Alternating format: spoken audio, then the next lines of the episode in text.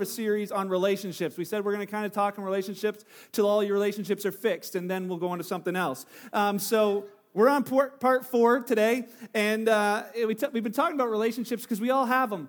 Some of them make our lives happy, some of them make our lives miserable. Talked about funerals yesterday, and it's the reason they're so difficult. It's because there's a loss of relationship. Um, and that's something that um, we want to, to focus on because there's, there's, since we have them and we're involved in them, there's so many principles that, that, that, God's word talks about that help us to succeed in them. That's what we want to talk about. So we, through this series, we've got content from Focus on the Family, from a guy named Leon Fontaine out west, from a guy named Andy Stanley from uh, down south. Today's Today's uh, message, parts of it you can find if you go and check out Andy Stanley's Future Family. Uh, if, if this resonates with you, I'd encourage you to go Google that, look it up, watch the whole thing, because uh, there's some things there that we're not going to touch on today, but um, just, just some, uh, some powerful stuff, because the resources are everywhere out there. We just need to resource ourselves. We need to resource ourselves um, by going and digging it up, finding it. So it's what we want to talk about. But the Bible has so much to say about relationships, and we want to look at that today. Um, three weeks ago, we talked about the tension that there is between what the Bible says. It's like that's just so ideal and kind of antiquated old. Uh, and then there's, uh, there's the, uh, the other side where it's like, this is my real life. It looks nothing like that. So either that doesn't matter or, um, or the, the real life, this is just not fixable. And we said there's a tension in between, and you know, we're happy to live in that tension. We're going to keep dealing with what's real, but we're never going to stop speaking or teaching about what's, what's ideal. Then a couple weeks ago, we talked about that one thing that's going to stop you from actually working on your relationships. Talked about that dark side of pride. If you missed that one, grab a bowl of ice cream and listen to it online. It's a gooder. Uh, and then the uh, closing the gaps we talked about last week. Sometimes there's gaps because of conflict, but not all the time. Most of the time, the gaps in our life is because of drifting. And so we talked about how to bring your family closer together. And it, ha- it involved one question. Anybody remember what the question was? It started with what? What can I do for you? Someone did their homework. The rest of you, curve will bring you up. What can I? What can I do for you? What can I do to help? What can I do to help is the question we, we challenge everybody to ask every single day this week, at least once. What can I do to help? Uh, and today we want to look at something that we all have in common in our relationships, and it's called conflict. Every one of us, in some part, uh, maybe you're in it today. Maybe, you know, it was the, a drive here and now you're smiling at me, but boy, wait till the ride home, it's on again. Um, yeah, I know how that goes. Um, uh, from, from when I was a child. From when I was a child. All right, so. but the, the, the, dictionary just talks about conflict being these serious arguments, um, and, and, we all have them, these disagreements and arguments that we get into with those in our, in our family relationships. And it could be about big stuff, um, but it's, it's, crazy enough, it could be about little stuff too. It's like something, you know, the, the toilet seat or the toothpaste, and it could just be full blown heated stuff. It could be about past stuff 10 years ago, you remember it like it was yesterday, and you're arguing about that. That didn't happen. Yes, it did. No, it did. Not like that. Yes, it did. It was worse. And it gets on. Maybe it's about ongoing stuff, and you're just like, I just don't know. We have the same argument over and over and over again. Maybe it's you and your kids. Maybe it's you and your uh, teens, but you know, in my house, this is a daily occurrence, this arguments and these fights, and sometimes it's hourly. And I know you thought, boy, Beth and Mark, they have a great marriage. How is this possible? It's true. It's not about us. It's about our children. Uh, we got four, we got four little kids that, you know, yesterday they, they stayed up way too late on, on, um, on uh, Friday night, uh, you know, we took them out to the movies and they didn't get enough sleep. They woke up way too early and like five times they had to be sent to the room before breakfast, right? But they're fighting, they're screaming. We're coming up and we keep asking this question Why are you fighting? What's wrong? And I promise you, like almost every single time the sentence they start with, the first word of that sentence is a name. It's always Lincoln reason, you know, next it, and it's always it starts with this name. Why are you fighting? Them. And so, as a parent, you know, they didn't teach us this in parent school, but you know, you got to be a parent, and then you got to be like the referee to pull them apart. Then you got to be like the judge to like try their case, and then the jury. Then you got to be the parole officer to make sure they actually do what you punish them to do. And, and all of that, you go through that, and then 10 minutes later, you're starting all over and doing it again because conflict just happens. And as we become adults, we sort of manage it better, but not always. And family conflict, um, family conflict, it's complicated. Because we all deal with it differently. You know, husband and wives, you know, you deal with conflict differently. Your teens and parents dealing with conflict differently. You know, maybe some for some you're the peacemaker. You know, you just don't like conflict at all. You see conflict coming, you're like, I'm fine, it's fine, fine. We'll do whatever you want, it's fine. And you know, fine, fine, fine. And then you know, if you're if it's your wife and she says fine, she's not fine. Um, she's just you know not wanting to deal with the conflict, and it doesn't go away. For some, you're the yeller. You're just, you know, whoever's the loudest wins. That's my family growing up. Just loud, you know, if, if it was on, you got it out and you're done. You win. Silent, for some of you, it's the opposite. You know, here's the silent type. There's conflict, you're not talking about it for days and days. If you're not talking about it, nobody gets to talk. And then there's some, you're the debater. You're like the best arguer ever. If there was a trophy, you'd have them all. Every argument that's ever happened in your family, you won. Because you just know, right? And even when you're losing, you've like looked it up. You're like, when you're losing an argument, just start, you know, correcting their grammar on their side, and you're back in again, right? And you can win. For those of you needed some ammo, there you go. Um, you can win any argument. But the, th- the thing is this when you win an argument in your family, you don't actually win anything. You know, at work, you might win something, right? If you have an argument and you're like, hey, you know, I'm right and you're wrong. Or at the Little League, you know, when the, the umpire gets it wrong and you fight for it and you get an extra run, you know, you could win something. But in your family, you might win, but did you really win? No, actually, because that conflict is still there. You just, you just feel a little bit better about yourself. So this morning, what we want to talk about is what's causing all the conflict in your relationships? What's the cause? Why are you fighting? What is the cause of all of it? When you ask that question, do you know what do you know what's causing all the conflict in your relationships? You probably start thinking, ah, I think I, I think I do. And there's a name coming to your mind right away. You're like, it's that woman you gave me, Lord. You know, it's it's it's her, you know, and, and and we're about to find out that there's one common cause of all the conflict on the planet. And husbands, some of you are thinking, my wife's the cause of all the conflict on the planet. It's just, it's not your wife, right? We're going to get there. So, um, a lot of times we think we do, and we think that, you know, it's a name, but actually, the, the answer to this question has been here all along. For 2,000 years almost, the answer to the question of why are you always fighting? It's been here. And the answer has been in a, in, in a, in a book, in a letter that was written to some people. Um, 2,000 years ago, was written to the Jewish um, believers who had been persecuted and, and chased out of Jerusalem. Uh, and so this guy named James, we believe to be the brother of Jesus, he wrote this letter to them, and he was like, James was like Mr. Practical. He's like, here's the do, do, do. Martin Luther, when he read James, he's like, this guy doesn't have a, this, this shouldn't even be in the Bible, Martin Luther thought, because he figured it's all about what you believe, not what you actually what you do. And so um, he, you know, he says just kind of the letter of straw. It's not going to make it, but you know what? Jesus had other um, thoughts on that, and it's part of the part of the thing that we call the Bible, and it's part of the um, the, the the practical things where you look at it, it's like I could actually do something with this. So, Mr. Practical, James, he wrote one of the most profound relational insights ever, two thousand years ago, that answers the question we just asked. And he actually starts with so James chapter four. If you have your Bibles, look there. James chapter four, verse one. He asks the same question: What's causing the quarrels and fights among you? He's like, what is causing it? And we naturally begin to think of other people, right? We're like, ah, the problem is that my husband is always late. You know, the problem is that my wife spends too much. The problem is my kids never listen. The problem is my parents never listen.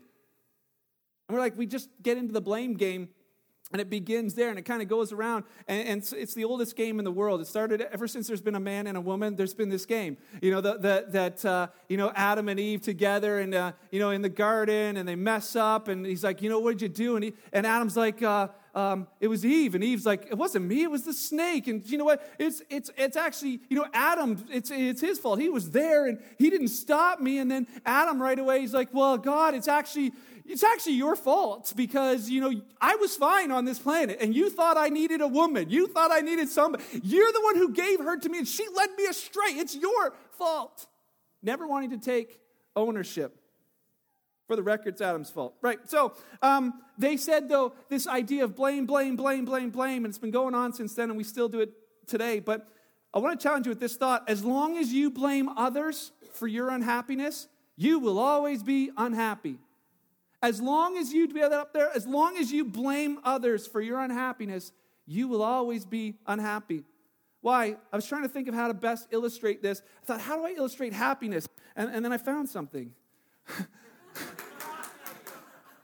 Liquid happiness. I know for those of you who are anti Tim Hortons, I am sorry, but this is like happiness in a cup. You know, you know how I know? Because you can wake up like feeling like super tired. Like you're like dog tired. When you wake up, you look like this in the morning. And then you have one of these, and then you look like this. Right? It's like happiness in a cup. And so, you know, the, the, the thought is that when you when you're blaming the theys in your life they need to do, they need to change. You know, what you actually do is you hand control of your happiness over to they. And you're like angry, and they might be your wife, and they might be, you know, your teen, or they might be your parent, and you're angry at them, and you're blaming them for your unhappiness. And so it's kind of like putting the happiness in their hands, saying, Well, fine, you can make me happy again whenever you darn well decide you want to. When you're going to change, when you're going to spend less, when you're going to do something, then, you know, when you're going to apologize, when you're going to do whatever, then you can give the happiness back to me. And we would never do that in real life if we're thinking about, we're not like, I'm not going to give, I'm not going to give control of my happiness to the person that I'm in conflict with because they're probably never going to give it back. And it's actually what's happening and they don't give it back. And the cycle keeps sitting there. You're angry and seething because they got what you want and you can't have it. I can't be, I won't be happy until they do something. And maybe, and James asked these Jewish people this too, they thought that too. Maybe right away they're like, he asked the question, what's causing the quarrels and fights among you? And they're like, it's Bartholomew, you know, or it's Nicodemus or Simone or, or Tabitha, right? Or other, you know, popular Hebrew names back then. It's them, it's them, it's them, it's they, it's they. And it often seems like the quarrels for us are with the family members. Those are the ones that are the, the, the, the, ones that hurt the most, the ones that are the most difficult to navigate, the ones that happen the most often. And it's why it's because we're close. The closer you are to, uh, to somebody, the bigger the conflict actually is, and it magnifies it. It's like getting close to a fire. The closer you are, the hotter it is. And it's why in our families, conflict seems to be rampant. And we think, why? We wouldn't fight with anybody else. Just get close to them for a little bit. You will. You will. So James is asking this question What's causing the quarrels and fights among you? And he's not asking them a question because he's expecting an answer.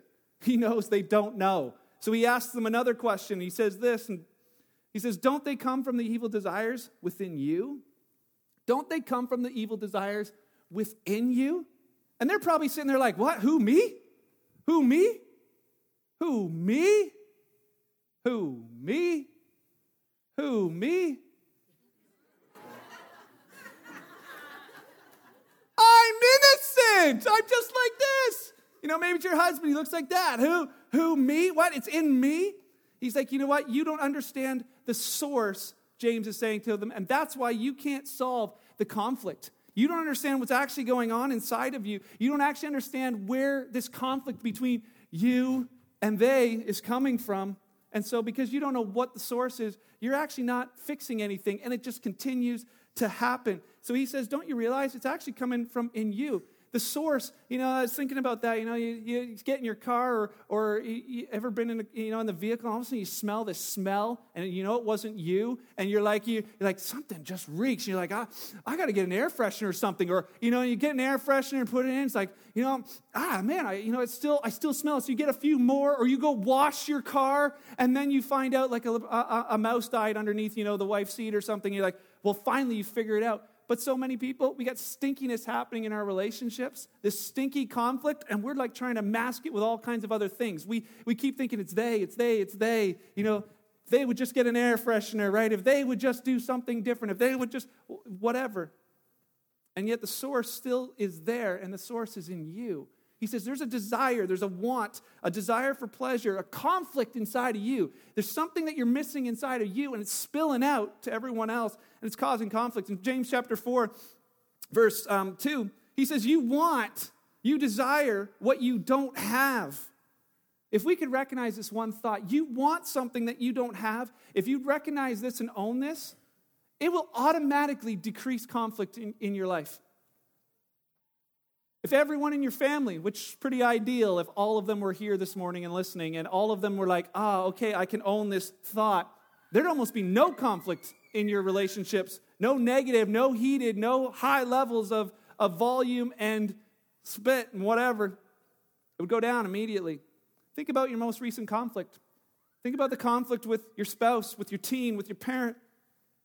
If you thought this, that the source of the conflict was actually something in me, part of it, something uh, is in me, it would just lower the temperature. And some of you are like, there's an argument right away. You're like, no, Mark, it's not something that I want, it's something that uh, I deserve or something that they promised. And we're going to come back to that. James chapter 4, he says, you know what? You want something and you don't have it. And so you scheme. That's for the women. And you kill. That's for the men to get it. You scheme and you kill. And we're like, Paul, are you writing to like people in prison? You know, these guys have killed, and he's like writing this practice. He's not, he doesn't mean kill literally. He means kill in the in the um as as a figure of speech. But he's saying this: you get so amped up by what you want. You want, you want, you want something that you don't have. That gets so amped up inside that you'll destroy the relationships with they because you want it and you can't get it. It's amazing what people will say in an argument. Isn't it true some of the most hurtful words you've heard have been in conflict? It's crazy, and yet those words don't go away, but you'll, you'll slaughter the relationship. Paul, well, um, James, when he writes, he says, you know, you'll murder the relationship for it. And you'll hurt the people, and you know who they are? They're the ones closest to you, because this is where the conflict happens all the time. Spouses, you know, that have killed the relationship with your spouse because you wanted them to be more affectionate, or you wanted them to make more money, or you wanted them to make you happy, and you kept kind of nagging at that and nagging at that and nagging at that something they you wanted that you didn't have and you destroyed you pushed them away. Some parents you've killed the relationship with your kids because you wanted them to be what you wanted them to be. You had desires and dreams of you're going to be a doctor! Gosh darn it you're going to be a sports star you are going to succeed in soccer hockey whatever and you push push push and they're like Dad, I just want to be a geographical botanist.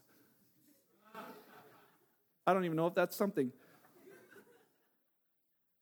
And you push, push, push, and they slaughter the relationship. Some of you teens, you've done it. You've killed the relationships with your parents because you wanted to make all the rules. You wanted to be the one to be, be master of your own happiness. And your parents, those rules, those curfews, that, that infringes on that. And I want, I want what I don't have. And you rebelled against your parents and you've killed the relationship there.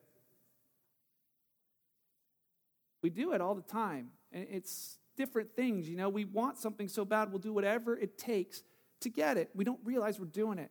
You'll criticize, You'll belittle the other person so you feel better on the inside. You want to win the argument. And when you win, that means someone else has to lose. And you've got to be right. Well, when you're right, that means someone else has to be wrong.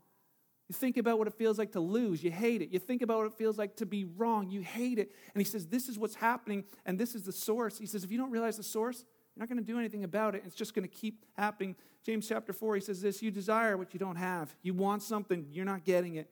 So you scheme and you kill to get it. You're jealous of what others, of what they have, but you can't get it. And so you fight and you wage war to take it away from them. It's like they've got what I want. They've got the happiness. They've got what I want, and I'm going to take it from them. They, they have it. And if I could just get them to do what it is that I want, then I'm going to have this back. See, the thing is, you often want something from them or you want something for them, and some of the things you say, you think it's really for them, you know? I just want them to reach their full potential. I just want them to be the best they can be. I just really want them to be responsible. I want the best for them. But a lot of that, you know, I, I just really want them to be successful, but a lot of that's more for you than it is for them. I want to be able to slap on my, you know, that bumper sticker, my son's a doctor on my car. Get in there and study. You know, I want to be proud of whatever, fill in the blank. Powerful thought if you want something from someone else, if you want something from the they, you have the potential to kill the relationship between you. If you want something, if you own that thing that you want, you have the potential to kill the relationship. And some of you are thinking, no, Mark, it's them, it's them, it's them. You don't understand my situation. No, that's what the Bible says, but you know, you did say there's the real life, and it's them, it's her, it's him, it's my kid, it's my parent. And James keeps saying, no, it's you, it's you, it's you. There's something in you. And you know, there's there's a thought if we could if we could imagine what our families would look like if we all owned this one idea it'd be crazy. You're like well how do we do that? How do we own the idea? What does that look like in real life? I love how i love how andy stanley put it. He said this if we could just pause you know the next time we could feel the conflict coming on she said something she looked at you wrong he took your toy. she took your stuff and you're like oh wait pause and you ask yourself this question or you said, you know, before, she's right there, you're right here, you're about to talk to they and blast them, and you say, you know what? You know what part of the problem is? I'm not getting what I want. Spouse to spouse, you know what part of the problem is, honey? I'm not getting what I want. To your teen, you know what part of the problem is? Oh, I'm not getting what I want. Dad, you know what part of the problem is? oh, I'm, not, I'm not getting what I want. All of a sudden, it levels things down. I'm not getting what I want. Andy Stanley said it this way most people probably won't do something with this. He drew this pie chart. Uh, and he said, Hey, you know what? Let's just take this. I know that's my version of pie, uh, a blue ball. Um, so he says, Just take this, and I want you to just picture this as the conflict in your relationship, whatever it is parents, teens, spouses this is all of the conflict this is the this is the conflict right now in your relationship he said to them i want you to he said you know in marriage counseling he said it's just it's never worked but he tried it anyway he says i want you to take he said i want you he would hand it to each person He said, i want you to take a pencil and i want you to draw a slice of how much of it is actually your fault and somebody say, you know, it's a slice like this, and for some they look at it and like, no, no, no, that's too big. You know, he says, even if it's smaller, it's a teeny tiny little piece, that's your fault, and the rest, that's your wife. He says, draw a slice. He said, you know what? Never worked. Why? Because nobody would draw a slice. Because as soon as you draw a slice, then you have to be nice. As soon as you draw the slice, you've got to do something. You've got to own part of it. You've got to focus on that part. See, the thing is, there's really no marriage problems. There isn't. There's single problems that you had a long time ago, and then you married someone. And by being close to them, you magnified that problem. See, before, you could do whatever you wanted because you were single. Then you got married and you had children, but you still thought that you could still have everything that you wanted and you could have it your way. That's not real life. That's Burger King. Burger King said you can have it your way for 40 years. And even they realize it doesn't work and they have just recently changed their slogan. You can't have it your way. And most people, they're not going to draw a slice and they don't want to because as long as if they have to draw a part that's their part the argument is no longer as solid as it was as soon as you own a part you lose you lose the leverage and ability to convince and blame the other person because it's not all theirs You're, there's all of a sudden another side there's another witness in the case and the argument that was slam dunk for you it's their fault it's not as strong anymore for some of you this morning you're like objection objection he promised that he would do. They said that they would do. They were at, a, at an altar giving marriage vows saying they would do. This is not something that I want, it's something they promised, it's something they owe me. But James said it's about all. That in every part of it, and you know what the part is? The part of you that's still saying, you know what? The, the I want in that is, I want you to keep your promise. I want inside of me that you would live up to the marriage vow that you made to me. That's what I want that I'm not having. And that want is still a part of the problem. It's not the whole problem, it's part. And you're like, that's not fair. That is not fair. We don't do not fair. We, we're not even allowed to use not fair because not fair only works when it benefits you. You know, you, you know when, when you got here this morning and there was barely a parking space, like, oh, that's not fair. I got to park in the ditch. If you got here early and there's one, or late and there was one spot left right by the door, you're not parking in that space going, oh, this is not fair. This should have been for somebody else. No, you'd be like, oh, thank you, Jesus. You know, you provided the spot for me. We can't use that's not fair. We can't use that's not fair because part of it, there's something in us that no matter what, part, part of the problem is that I, there's something that I want that I'm not getting. And James says this He says, You don't have what you want. The reason you don't have what you want is because you don't ask God for it. This is an incredibly powerful thought right here. So for you here this morning, you're like, you know, I just came to visit church. You know, I'm not a Christian. I, I, I'm not a Jesus follower. If I was to say to you this morning that everything we've talked about so far, it'll work for you, even if you're not a Jesus follower. You can go home and tell your wife, you know, hon, I've kind of been thinking, you know, that maybe we should do this pause button. And she'll be like, wow, you're brilliant. You can take it for yourself. Um, but for those who are Jesus followers, here's the question says, you know what? He's saying to you, James says to you, did it, did it ever occur to you? Did it ever occur to you to talk to God first about this, this, this conflict, this thing that's, that's happening? You know, before you give your wife the angry eyes, you know, or before you send that text or email in all caps letters, before you blow up their answering machine with angry phone calls, or before you like get the spit and the volume going, and before your blood boils to overflowing in that next conflict, did you ever stop or consider that maybe I should talk to God about this? Asking the question, God, I don't know why, but I have a want in me that my husband would make more money. I have a want in me, God, that my wife would spend less money. God, I don't know what it is, but I have a want that my teenage son would get a job. I don't know what it is, God, but I want my daughter to dump that idiot. I know you made him, but something happened. I don't know what it is, but I want, God. There's something that I want for my spouse, my kids. I don't know why, but I want it. And so oftentimes what happens there is we begin to pray and we begin to pray, God, would you change them? God, would you get him a job? God, would you change my husband? I've tried all this time, 25 years, it hasn't worked. Would you change him? God, I give you my kids. And he's like, I gave them to you.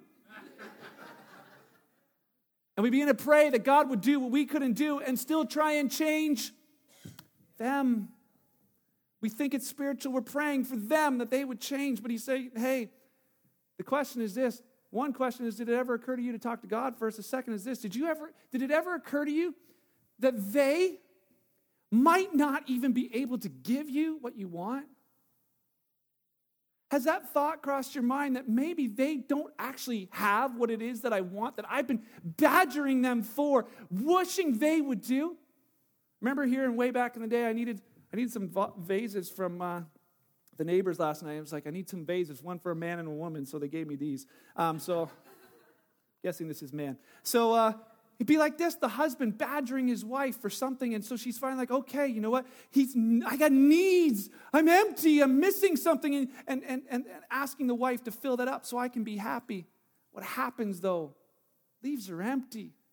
And all of a sudden, she's got these needs and she's got this emptiness on the inside. And she looks to her husband, please, please fill those needs, meet those needs. And he pours into her, and all of a sudden, he's half empty again and missing. And it's like this emptiness, and they go back and forth. And what it is, is this cycle because none of them ever have that opportunity to be filled because some things they cannot fill in your life. And all you're doing is breaking the relationship, killing it. For some of you, you're looking for your self worth in your spouse. They cannot give that to you. They cannot compliment you enough. They cannot do whatever it is enough to make you feel that self worth, because that can only come from God. For some of you, you know, maybe as you're praying about this, God, it gives God the opportunity to come in and say, listen, the problem is not that your husband doesn't make enough money. The problem is, sweetheart, that you're greedy. You got a God in your life called money. You serving stuff. He's making $500,000 a year and it's still not enough. And he begins to say, wait a second. Oh, sheesh, my part is I no longer have to badger, badger, badger for money. For some, you know what? Your wife, she can't live up to your sexual addiction. You have desire, desire, desire that she can't meet. And for some, it's like as you begin to pray, God, I want, I want, I want. He says, You know what? The problem is what you want isn't right. The desire is way beyond what it should be. You've taken it to a level it's not supposed to be at, and you're badgering her for something that she's never going to meet. And it causes conflict. Conflict that's destroying, killing relationships. I know it's quiet. Time to bring the happy back. When you, when you put God first, when you put Him first, you give Him the opportunity to work on that thought. And I want to challenge you with these last, last thoughts. The answer for the desire sometimes is going to be no. That thing where you're saying, God's this, it's this. James says in verse 3, he says, even when you ask, you don't get because your motives are all wrong. You want only what's going to give you pleasure. And God's not going to give you just everything that you think you want. A good dad doesn't do that. It's. Happy Father's Day. He's a good father. My son says, Dad, can I have a grenade to play with? It's cool, it's round, it has a pin. I'm not giving it to him. Dad, can I please eat cotton candy for the rest of my life? No, I'm not going to give it. You're a terrible father. No, I'm not. I'm not going to give him something that's going to destroy his life. And for some of you, he just needs to say, listen, that desire, it's not good for you. Maybe they don't have what you think that you think you want. In an ideal family situation, people who are seeking to be followers of Jesus, there'd be a pause button in your confrontation. If you claim to be a follower of Christ, I want to challenge you to just say, I need to have that pause button. And for some of you, like, there's things that need to be addressed in my relationships. Yes, they do. They do. But remember from a couple weeks ago, we talked about you know, the, the idea of the log, looking at the log in your own eye first, saying, okay, what's the desire in my heart first? Couple thoughts. Can you take it to God? Your conflict, this thing, can you take it to God? Can you go and pray? Not pray God change them, just pray about that. Can you take no for an answer? Be like, ah, okay, God, I obviously can't get it from them. Do I get it from you? Can you acknowledge your part of the issue? Problem is that I'm not getting what I want. Some are thinking, yeah, I can do that. Man, I just wish my wife was here today. She really needed to hear this. And you're thinking, man, I hope if I can get all my family members to listen to this, then it's all to be, And there you go again. Trying to change they, trying to change they. If they would just, if they would just listen to this, it'll be better for me. Saying it to you. Do you know what the source of the conflict is in your family? Do you know what the source of the conflict is? See, we've done all this damage in our relationships, and the answer's been sitting here the whole time. Last thought it's from Mr. Practical himself in James. He said this in James chapter 1, writing to the same group of people a little bit earlier. He says, Don't just listen. This morning, it's my heart's cry for you. Please don't just listen to what's been said. He says, You must do what it says. Do what it says. Otherwise, you are only fooling yourselves. For if you listen to the word and don't obey, it's like glancing at your face in a mirror. You see yourself and walk away and forget what you look like. But if if, if, if you look carefully into the perfect life, and if you look carefully into the word that sets you free, he says, and if you do what it says and don't forget what you heard, then God will bless you for doing it. How many of you saw a whole lot of yellow U's up there? Anybody see all of the green thems? The blue days? Purple days? No. He's writing to you, to you, to you, to you, to you. If you do it, He's going to bless you for it. And there's my timer. Let's pray. Father, thank you for your word. Thank you that it's alive, and it's powerful. Thanks for how it's changing my life and my relationships. And above all, thanks for restoring the relationship between you and me.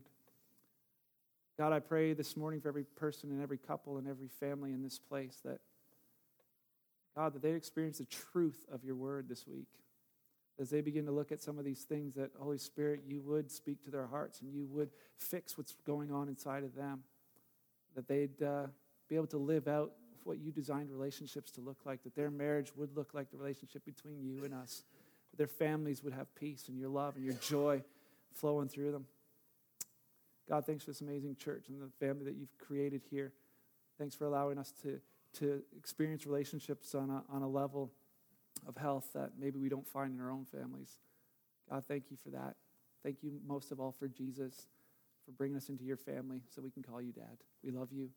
It's in your name for your glory that we live. Amen.